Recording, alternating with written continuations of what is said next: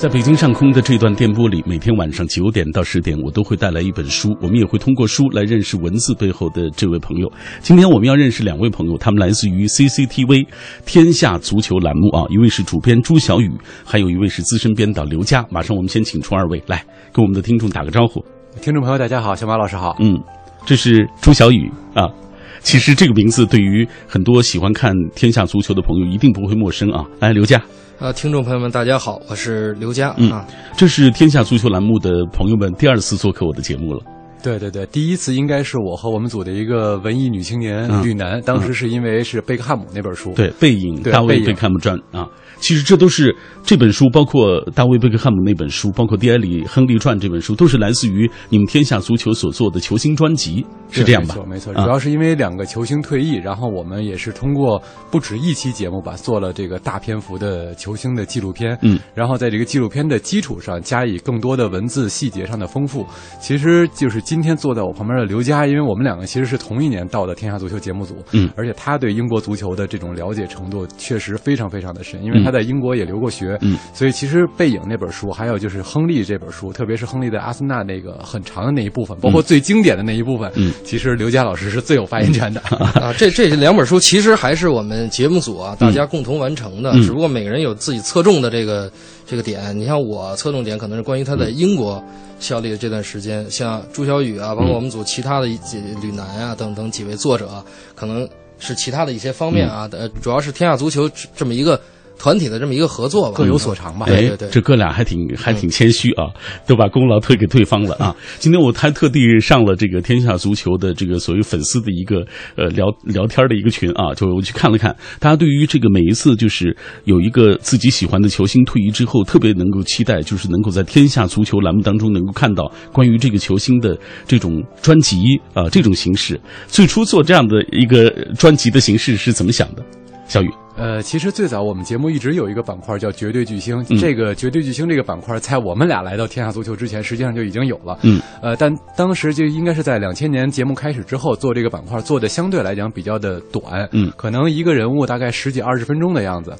呃，后来随着这个节目的一个是节目本身篇幅的增长，再有一个就是我们自己的素材的积累越来越多，可能对于这个呃片子的质量的要求，对于它的细节的要求越来越高，而且再加上我们球迷其实对于这个人物的了解，随着现在网络的发达吧，也越来越立体化，越来越细，所以可能我们在做起来的这个人物的篇幅，尤其是这些特别重点的这种人物，篇幅也会越来越长。当然，可能还有一个很重要的原因啊，就是它的篇幅长，是因为它的画面素材相对比较多，因为有一些球。球星，比如说他中后卫啊，或者是什么的，他的画面素材确实很难找，嗯，所以可能相对来讲会会短一点。但是像小贝啊、像亨利啊这样的球星，包括之前我们做过像因扎吉的一些，他们的这个画面的素材、生动的素材非常多，所以相对应的来讲，篇幅也会更长一些。嗯，也就是说，呃，我们今天为大家介绍的这本书《水与争锋：蒂埃里·亨利传》，它就脱胎于天下足球所做的这样一个球星特别专辑啊。呃，说到这个《亨利传》这期节目啊，在这个粉丝当中，在很很多球迷心里，它是有着非常重要的一个标志性的这样一个意义的啊，尤其是其中的几段话啊，我们今天也摘出来了啊，这也是球迷，我跟他们在这个我上去匿名去跟他们聊天的过程当中说到了这这两段的话是非常有名的。我们先来听最开头的那一部分。当时光的列车缓缓驶过酋长球场，三十二岁的亨利就坐在那里。深情的目光望过去，都是自己二十二岁的影子。还是那辆列车，随着时光送走了匆匆过客，静静开往另一片大陆。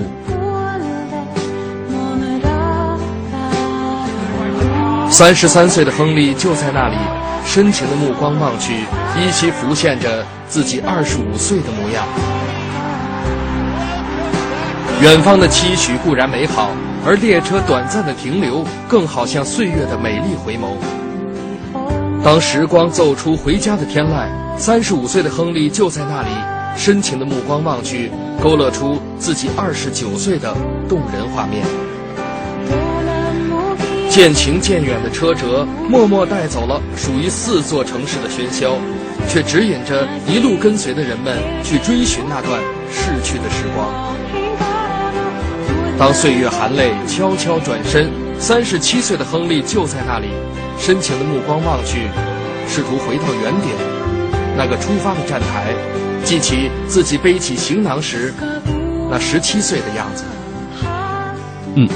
这段经典的词就来自于《天下足球》所播出的这个《亨利传》这个呃这个专题啊，所以很多球迷也都说这段话是非常经典的，因为自此就开篇，你们就开始呃以此为题，就从一九七七年开始说到这个亨利他在摩纳哥。啊，他的这个足球生涯的起起开始啊，一直从他这个体力开始写起，写到他最终啊这个退役的这个过程啊。来，呃，刘佳给我们讲讲这本书吧，《水与争锋》啊，你们怎么开始要酝酿这本书？不是，我建议是不是让刘佳老师先在原音重现一下？这个，呃，反正以前出去参加就是跟大家的交流活动的时候啊，大家都爱在现场听一听，念一遍。但是呢，实际上呢。因为我们跟朱小雨，我们俩都不是科班出身，就是没有那种播音的感觉。我们是呃配着画面，配着音乐，可能有有那种感觉。所以说，在电视可能给球迷一种很深情的一种感觉。我觉得这么念是不是显得就有点干了 啊？来念念啊，呃，今天有点感冒啊，呃，听众朋友们，嗯，我试着念一下。三十二岁的亨利就坐在那里，深情的目光望过去，都是自己二十二岁的影子。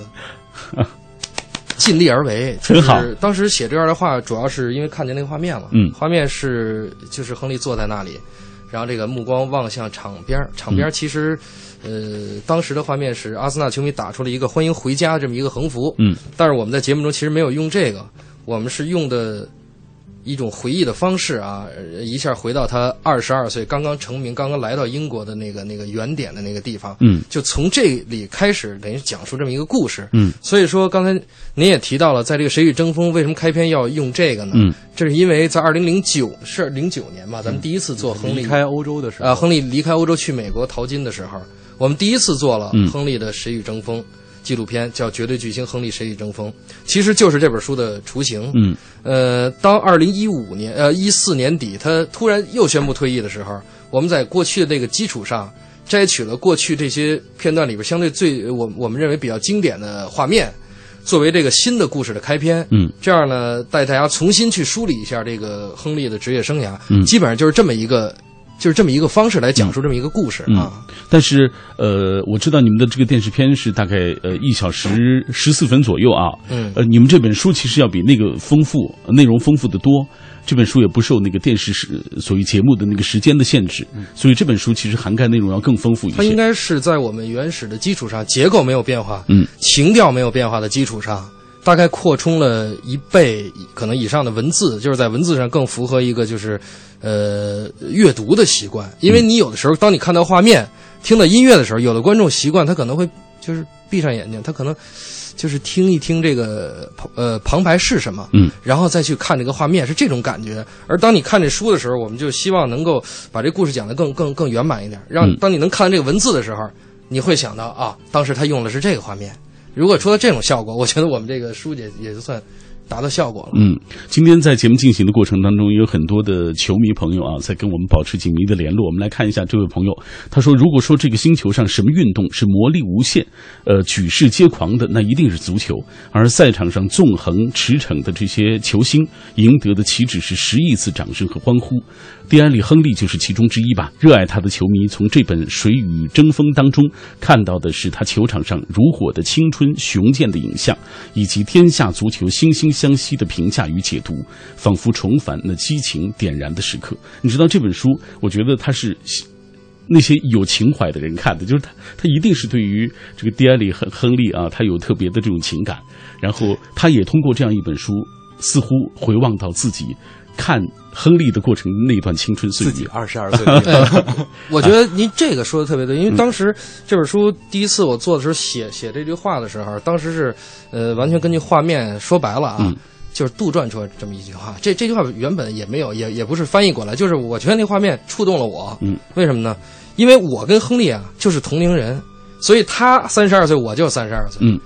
我们俩完完全全同龄，他二十二岁，我就二十二岁。当我看到他三十二岁的时候，我就想起，哎，我二十二岁时，回望啊，哎，我我我在干什么？我也喜欢足球，当时我在看什么？可能我看了他的某一场比赛，嗯，啊，因为朱小雨我们年龄都差不多，所以可能大家都有这种情怀在里面，嗯，对。好，呃，这本书这个体力还是要给大家讲一讲啊。这个你们是怎么梳理的？就是从这个初露锋芒，从一九七七年他开始进入啊一啊一九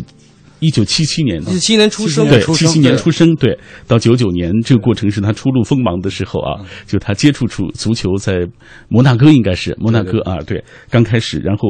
到了黑白过客啊，实际上是他去亚平宁半岛，嗯就是主要还是以一个时间的顺序吧，嗯。因为我们之前也曾经试过，就是在做一些人物的时候，把他的国家队和这个俱乐部的生涯分离开，嗯然后进行这种平行的这种，比如说这之前一期是俱乐部，然后之后一期是国家队，但是可能有的时候会你会发觉这个国家队的内容相对来讲比较的单调，嗯。很难去描述，所以总体还是按照他的人物的这个成长的历程，呃，把国家队跟俱乐部穿插在中间，然后每一段，因为他每一段职业生涯都有自己的一段特色，嗯。就是在摩纳哥的时候，就像这个标题写的一样，初露锋芒。当时所有人可能，呃，认为这几个年轻人不行，嗯但是亨利跟特雷泽盖这两个年轻人一下把这个法甲联赛搅得翻天覆地。嗯，在尤文图斯的时候，当时人们都以为尤文图斯捡了一个巨星来，但是没有想到他在尤文图斯表现如此糟糕。嗯，但是到了阿森纳之后，哎，结果变成了枪手之王，就是他每一段都有自己鲜明的一段职业特色。哎刘佳，你给大家解释一下，因为很多球迷可能不太清楚，他在这个所谓尤文图斯尤文图斯的是为什么表现不是特别好？这这我觉得应该是朱老师讲，啊因为朱老师这个意意大利足球的专家啊，啊 其实主要我觉得还是因为对于他的这个位置上的使用吧，嗯，因为可能当时对于他的这个位置上的使用，并不是自己一个最舒服的、最合适的一个位置，而且当时尤文图斯他的锋线上的竞争是非常非常严重的，嗯，所以他在这样的压力下改变自己的位置的情况下，球迷又对他寄予厚望，而且尤其是我们知道，就是在那个时代啊，其实意大利的媒体比英国的媒体还要挑剔，还要苛刻，就是你在场上哪怕有一点儿。这个什么不对劲儿，第二天可能就会认为大家就会认为你是一个没有用的一个球员，嗯，所以这样的一个年轻人，他承受的压力会相当的大。当然，最主要的我想还是位置上的改变以及教练对他的使用。所以我就记得当时就是说，在尤文图斯的那半年是所谓亨利最灰暗的那个职业生涯。对，最痛苦的，可以可以说是最郁闷的这半年吧。嗯，在这一段当中啊、呃你们写到说，即使亚平宁的骄阳足以让阿尔卑斯球场热得发烫，但是对于亨利来说，他却只能感觉到冬季的寒冷，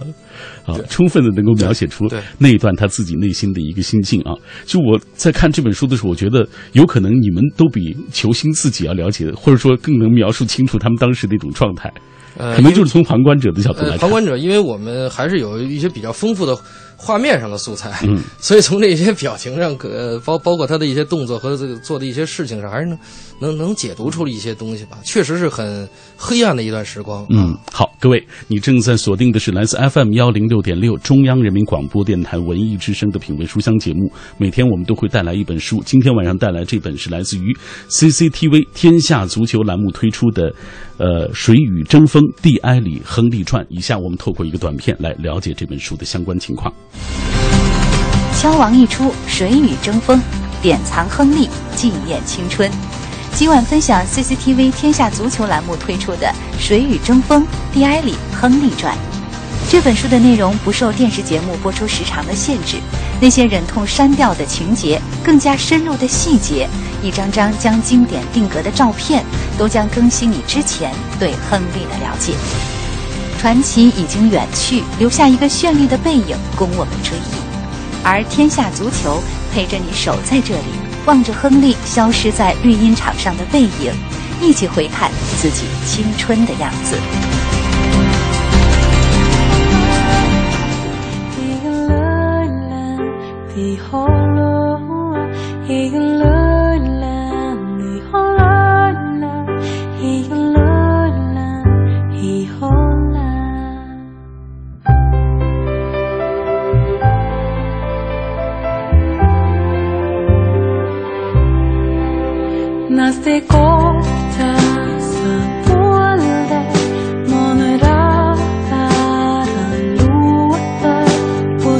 现在各位听到的这首歌，其实在这个电视片当中就有呈现啊，这也是很多的那个球迷给我推荐的啊。呃，我们今天为大家介绍的就是《水与争锋：蒂埃里·亨利传》啊。我们说过，这个它一定是写给有情怀的这这些朋友看的。啊，刚刚我们已经介绍了前两部分内容，其实在这本书当中有非常多的亨利的图片，这也是这本书最大的一个特点。我觉得啊，你们当时在考虑这些图片的时候怎么想的？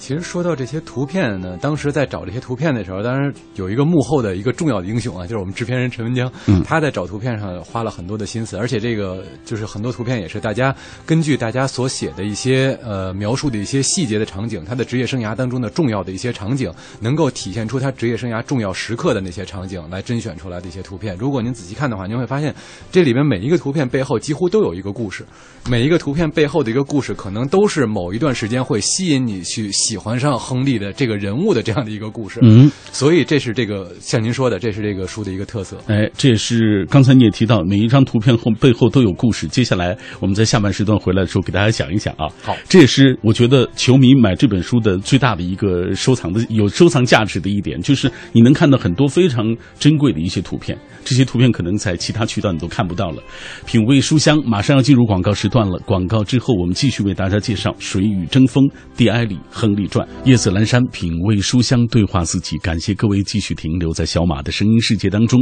每晚九点到十点，喧嚣落定以后，倦意袭来之前，我们都会为大家带来一本书，也呈现一本书的精彩。有一些书，其实人们去读它，的确是源于某种情怀，比如说对一个人的球技或者精神的一种怀念，甚至是对于某一段逝去岁月的怀念。比如说今天晚上我带来的这本《水与争锋：蒂埃里·亨利传》，这本书由中央电视台体育频道《天下足球》栏目推出。那今晚为了更好的为大家介绍这本书，我也特别请到了《天下足球》栏目的主编朱小雨，还有资深编导刘佳走进我们的直播室，跟各位一起来分享。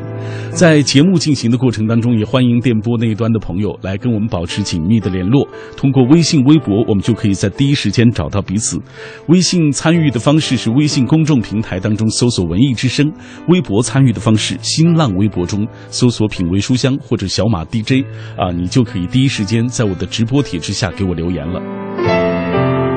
当然，如果错过收听啊，一定可以别忘了啊，可以下载中国广播 app 来收听我们节目的这些往期的节目啊。所有我们的往期节目，您漏听的，其实在这个 app 当中都能够呈现到。那今天我们请各位就来说一说你所知道的足球明星蒂埃里·亨利啊，你是从什么时候开始关注他的？他的哪一场比赛让你觉得特别难忘？在他曲折而又辉煌的足球生涯当中，哪一些场景是你觉得印象很深的啊？今天我也看到很多球迷，他们也在分享，呃，说到他的，比如说十二大杯赛冠军，呃，说到他当选过两届英超的最佳球员等等这样的一些一些问题啊。呃，我们接下来也请哎，请二位跟大家说一说，呃。刘佳，你说一说，就是他，你是从什么时候开始关注？呃，我关注他比较早，九几年，我我还在上大学的时候就关注他嗯啊。当然说，呃，如果说他印象最深的，肯定是这本书里重点提到中间那一个段落，海布里国王的这个段落，也就是亨利在英国生活的这几年的时间。那么其中我印象最深的一场比赛，就是这本书中曾经呃重点提到了，就是二零零二年的某一天，当亨利在阿森纳的主场海布里球场面对他的同城死敌热刺的时候，嗯，从后场距离球长途奔袭。八十多米，长途奔袭，中间是连过数人，嗯。把这球打进去的时候，哎，这是当时就因为这个球，呃，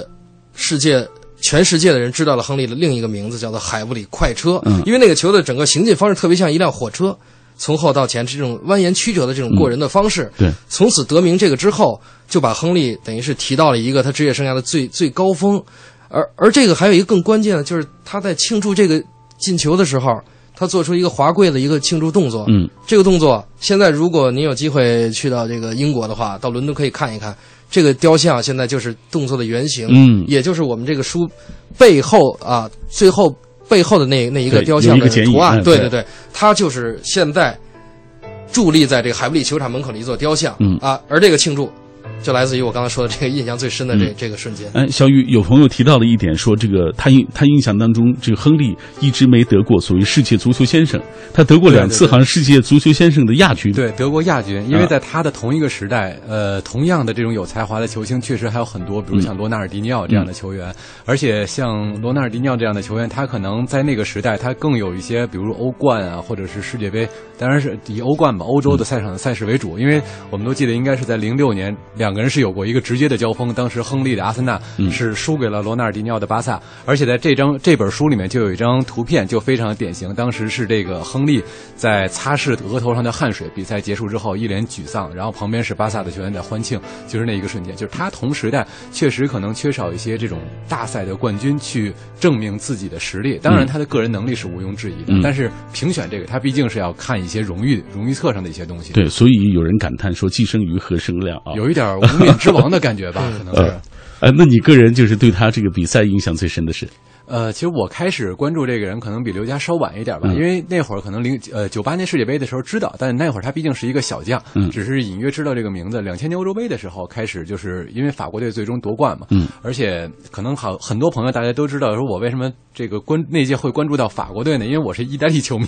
这个巴西呃这个欧洲杯那年的欧洲杯决赛是法国对意大利，而且是一个金球绝杀。当然进球的不是亨利啊，是他的好搭档。我们开玩笑说好基友特雷泽盖。但是那一届比赛，亨利的表现确实也还不错。而且因为法国队打进决赛之前的这个半决赛，呃，就是因为有亨利，他扳平了比分，所以最后法国队通过一个金球绝杀，半决赛就是一个金球绝杀。但如果没有他的这一下的话，那可能就没有法国队的最后的金球绝杀和决赛的资格了。嗯。对，所以从那个之后开始关注这个人吧。我觉得有一个特别有意思的现象，就是我发现球迷啊，他们忠于哪个队，关于这个队的，就是那个死敌的情况下，他们就特别讨厌。呃，他他一是讨厌，二是他会记忆特别深刻。对，比如我吧，我是一个曼联的死忠球迷，这个个了解我的人都知道，那亨利、阿森纳这俩队就是死对头。对，所以我对他为什么了解？是因为他是我的死对头啊，而不是因为我是阿森纳球迷。我 其实我们俩本身都不是亨利的球迷，但是我们俩对他的了解一点都不少。嗯，他是由于国家队的层面，他意大利朱小雨是吧？对对对，意大利球迷跟法国也是敌对，所以他特别了解法国队的球员。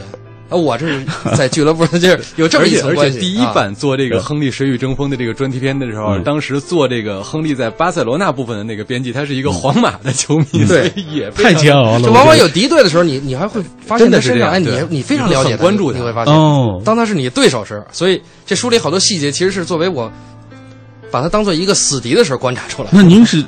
是出出于什么样的心态的？恨之入骨，因为到恨之入骨，那是我知道你死敌，但是我们还是彼彼此对这种死敌还是很尊重的，因为他毕竟他是属于这个足球生涯的巅峰期的这么这么一一个死敌吧。那么在与他交锋这些年的过程当中，我支持的球队可能跟他的球队交锋的时候，反而是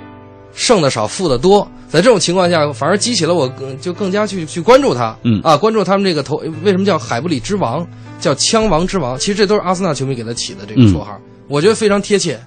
因为当时他可以说是有一段时间只手遮天吧，差不多有有一段时间，嗯，把这个整个阿森纳也带到了呃比较辉煌呃比较辉最巅峰的，就是对，呃，所以温格。就呃，温格那算是算是他的恩师嘛？对，就是说这两个人把阿森纳带到一个最巅峰的时期，导致现在很多的阿森纳年轻一点阿森纳球迷，嗯，他怀念的是十多年前阿森纳曾经有一段四十九场不败。其实那段时间我感觉阿森纳踢的是全欧洲最好看的足球，华丽华丽的足球，非常漂亮。对，他是一个法国人组成的一个法叫法国帮嘛，以亨利为首的，所以就这这么一段时间非常非常吸引我们，也是。再来看一个球迷的留言，这是小裴，他说：“当他离开酋长球场时留下的那深情一吻，是我印象最深的那个场景，你还记得吗？”对，其实他是应该是呃，就是趴在那个场边上吧，对对，趴在场边上，然后跪在地下，手撑着地，然后深情的亲吻草皮。嗯，这是球员对于自己所钟爱的球队的一种非常至高无上的一种怎么说呢？敬意的表达方式。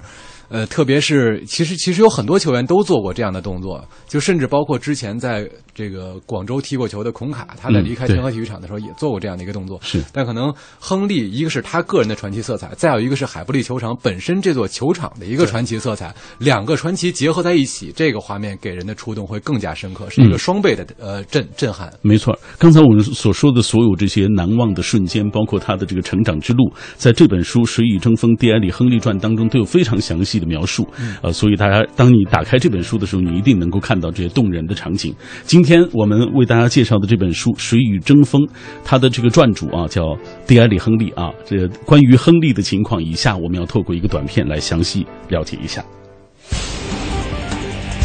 他曾叱咤世界足球顶级联赛，赢得过英超、西甲、法甲、美国大联盟常规赛冠军的四大联赛冠军。他是杯赛之王，赢得过欧洲十九岁以下青年锦标赛、哈桑二世国王杯、足总杯、社区盾杯、国王杯、西班牙超级杯、欧洲超级杯、欧洲冠军杯、世俱杯、联合会杯、欧洲杯、世界杯十二大杯赛冠军。他还赢得过世界足球先生两次第二名。两届欧洲金靴奖，两届英超最佳球员，两届英超助攻王，三次英格兰足球先生，四届英超金靴，五次法国足球先生。英超成立以来五十位最优秀前锋第一名，阿森纳历史最佳射手，法国队历史最佳射手。他就是枪王之王蒂埃里·亨利，创造了俱乐部国家队荣誉大满贯的传奇球星。一个轻松把自己的名字刻进世界足球历史的人。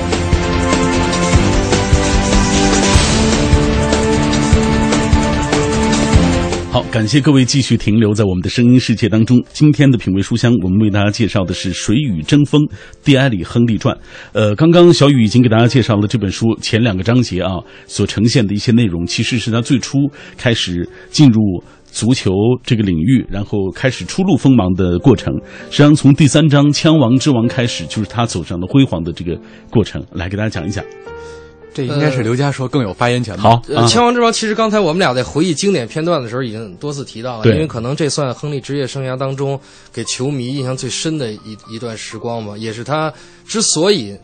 能让我们今天把他叫做绝对巨星，能为他出一本书，嗯其实百分之八十以上的原因，我相信都跟都跟这阿森纳这这几年是有有密切相关的。嗯，包括我们在亨利书中您看到的一些您您可能认为呃比较经典的这这些话啊，其实大部分也是在这个期间呃出现的频率会比较高，因为呃对于很多的人来说呢，去买这本书去看这本书的内容，其实更多的是想了解在职业生涯巅峰期的亨利。那么我相信从《枪王之王》这几几大章节当中，这几年当中，您可以看到一个亨利从一个尤文图斯的失意，一直到重新回到自己职业生涯巅峰，几经沉浮，嗯，回到巅峰之后，经历了刚才我们片子中曾经提到了四次英超金靴、两次英超的最佳球员等等一系列的荣耀，嗯其实都是在这些年当中发生的啊，也是我们这本书的一个最重要的章节。好，咱们说到这部分呢，就是刚才提到《枪王之王》，也就是九九到零七，呃，这么多年的这个过程当中啊，呃，所他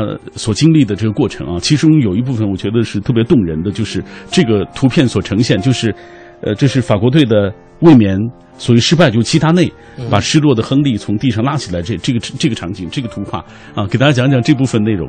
这这实际上是他四分之一就是决赛啊，这个法国队零比一不敌黑马希腊队，所以当时他们的这个该是零四年欧洲杯啊，零四年欧洲杯饮恨欧洲杯的过程啊，对，其实当时是因为大家觉得。在法国队在齐达内之后，亨利应该是法国队的领军人物，算是齐达内的接班人。对，但是那届比赛法国队呃，其实小组赛踢的还算可以吧，因为有对阵英格兰的那场经典的最后两分钟逆转，但是。当时四分之一决赛碰到的是当年的欧洲杯冠军，也是黑马希腊队。当时这张照片选取的，可能这个可能这个瞬间并不是法国队，嗯就是在近十几年来中最悲情的时刻，但是却是一个两个人怎么说呢？就是当时人们认为这应该是一个王者交替的时代，因为在那个之后，齐达内本来是要退役的，但是零六年齐达内说不行，我要反为法国队再战一届大赛，齐达内又复出了，所以当时人们认为应该是齐达内和亨利交班的一个角色。嗯，但当时反正这张照片吧，我觉得选择的确实是很有这样的意味。其实说到这本书里面的这几张照片，尤其是国家队的，其实我觉得还有两张照片值得可以推荐一下，嗯一个是呃第六十三页，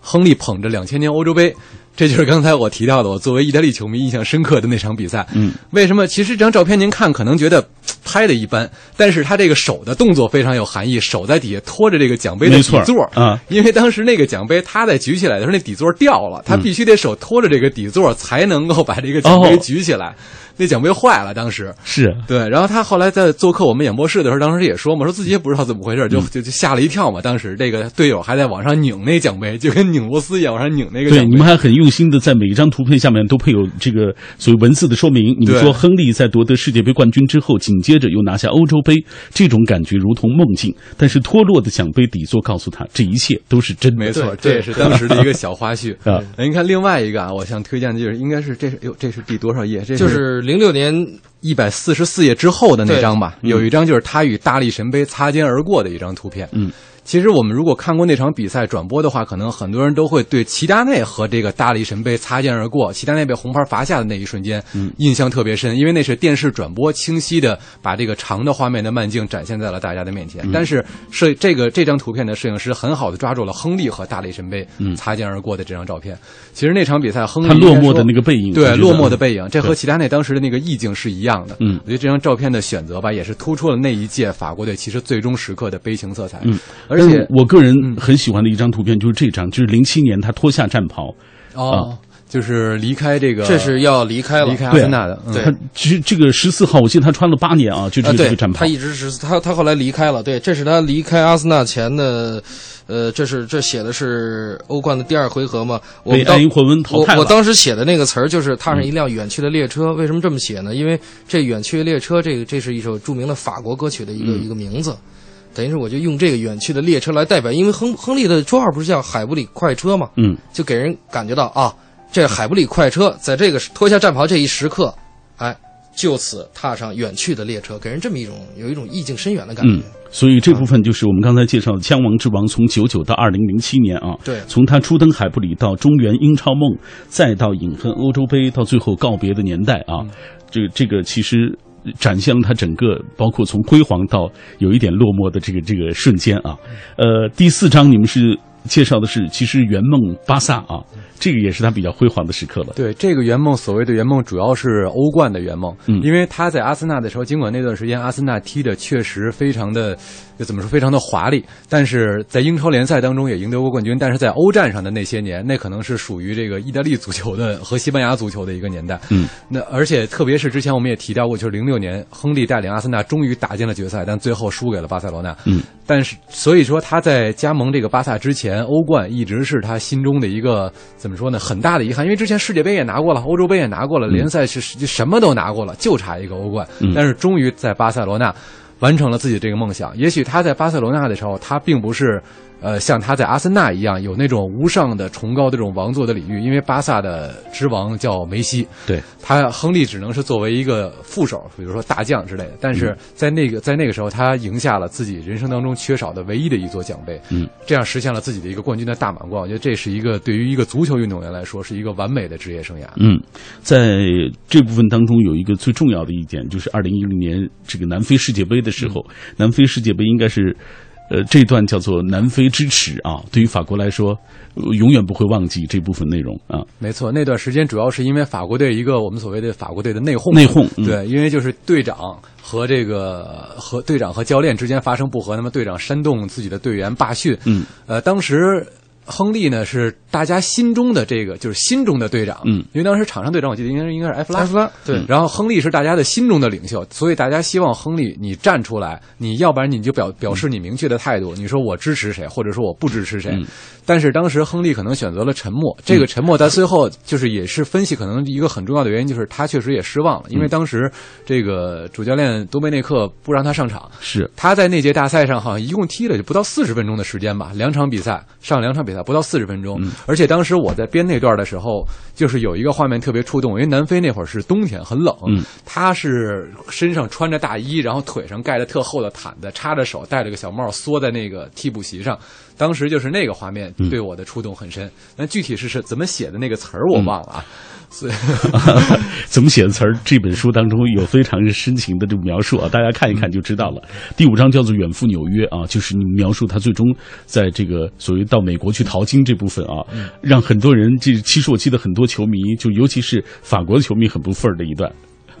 嗯，怎么说？就是他当时所有人都认为他应该还能够在欧洲再踢几年。对他那个状态，好像人觉得你去了美国就属于你去去领钱养老去了那种的。是当然，我们说现在美国职业足球的水平其实是相当高的，人家也是就是经常就几乎每届世界杯都能进去的那种状态。但总给人一种感觉，就是你去了就是去养老去的，嗯所以大家可能会觉得有一些遗憾吧。在去美国这段的时候呢，我觉得一个很重要的章节，您可以看看那个他回重新回到阿森纳，嗯他是租借重新回，当时有一张照片是他哭的这张照片，就是他雕像落幕的时候哭的这张照片。当时我们的配的词是“一日枪手，终身枪手”嘛，是亨利的这一天吐露的心声。其实这个恰恰是他在美国这段时间呃，里边我觉得最开心的一段，虽然他又重新回到英国，这这张照片在二百一十八页，嗯。啊，当时给给我们的感觉呃感触很深，就是当他看到自己的雕像能够在这个阿森纳的主场外面，一般什么样人才有这种待遇？嗯是吧？所以说，当有这种感觉的时候啊，潸然泪下。我觉得这张照片配的也非常好。嗯如果你想了解这这段故事，我相信在美国梦的这段时间里，其实他还是有比较详尽的解释的。嗯，其实对于阿森纳，这个亨利心中始终是有情结的啊。尤其是二零一五年，我们听到最新的消息，就是亨利加入了阿森纳俱乐部的教练团队啊，参加那个青训指导的工作。啊，这本书当中最后也有一些呈现。各位此刻正在听到的是品味书香，我们今天带来的这本书是来自于 CCTV 呃天下足球栏目推出的《水与争锋：蒂埃里·亨利传》。以下我们透过一个短片来详细的了解这个制作团队吧，就是来自中央电视台天下足球栏目。他们是最专业资深的创作团队，制作了中国最火的足球栏目。他们转播比赛，挖幕后新闻，第一时间掌握赛场内外事件。他们比球星本人都更了解球星，他们视足球为生命，对他无比热忱。他们就是本书作者天下足球创作团队。当时光的列车缓缓驶过酋长球场，三十二岁的亨利就坐在那里，深情的目光望过去，都是自己二十二岁的影子。天下足球在纪录片《亨利水与争锋》里为广大球迷奉献上了这样一段经典台词，经典到它已成为天下足球栏目的标签之一。如今，天下足球的主创将这份给亨利球迷的心意延续，在电视纪录片《亨利水与争锋》的基础上精心写作，从十几万张图片中精选出近两百张图片，铸成这本《水与争锋：蒂埃里·亨利传》，奉献给大家。传奇已经远去，留下一个绚丽的背影供我们追忆。而天下足球陪着你守在这里，望着亨利消失在绿茵场上的背影，一起回看自己青春的模样。今天我们为大家介绍的这本书《水与争锋：蒂埃里·亨利传》啊，来自于中央电视台天下足球栏目他们推出的一本线下书了。呃，那今天很多朋友也在问啊，你们下一本打算做的这个所谓球星的这个专辑，包括他这个图书是哪一本？嗯，其实现在有一本书在筹备当中吧，是这个劳尔，就是西班牙的著名球星劳尔。嗯当然像，呃准备这个书，他他他的出的日期呢，可能就是在这个球员退役之后。嗯所以，因为他在最后的、这个不见他 这个退役对对对，啊。他他还一直在坚持，对啊他一直在坚持。对，因为像我们出的书，一般就是说，呃，它的画面感是比较强的。因为之前跟小马老师也聊到过，嗯就是写书跟电视电视语言会有一些不同。因为比比如说我们描写一个进球的时候，嗯就是我们可以说，呃，亨利就是用这样的一个方式洞穿了曼联的球门。嗯，但是如果我们变成这本书上，我们就一定要说，亨利倚住对方的某位防守球员，转身一百八十度右脚一次凌空抽射，把球打进了左上角的死角。所以就是这本书，我们觉得就是尽管，呃，我们在叙述当中、叙述过程当中，其实很多事情大家是知道的，但是我们希望大家能够看到这些文字，就会想到画面，嗯然后看到这些文字，就能够唤起一种情怀吧。嗯我觉得不管是这本之前的小贝，这这本亨利，包括我们之后有可能出的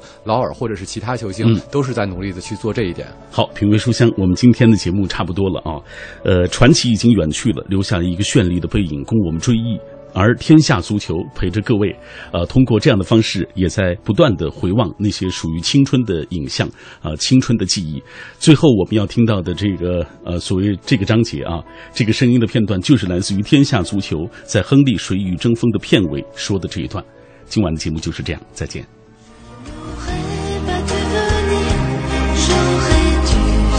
就在那时光的隧道里，总有一个瞬间，让你分不清自己是三十二岁还是二十二岁。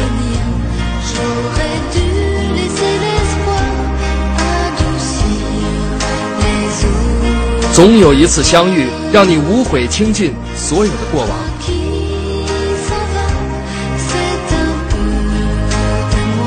总有一幕场景，让你以为青春可以重新来过，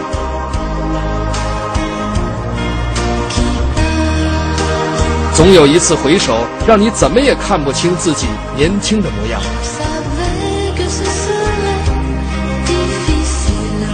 但走出时光的隧道，你终于豁然开朗。你感激他给了你五段精彩纷呈的足。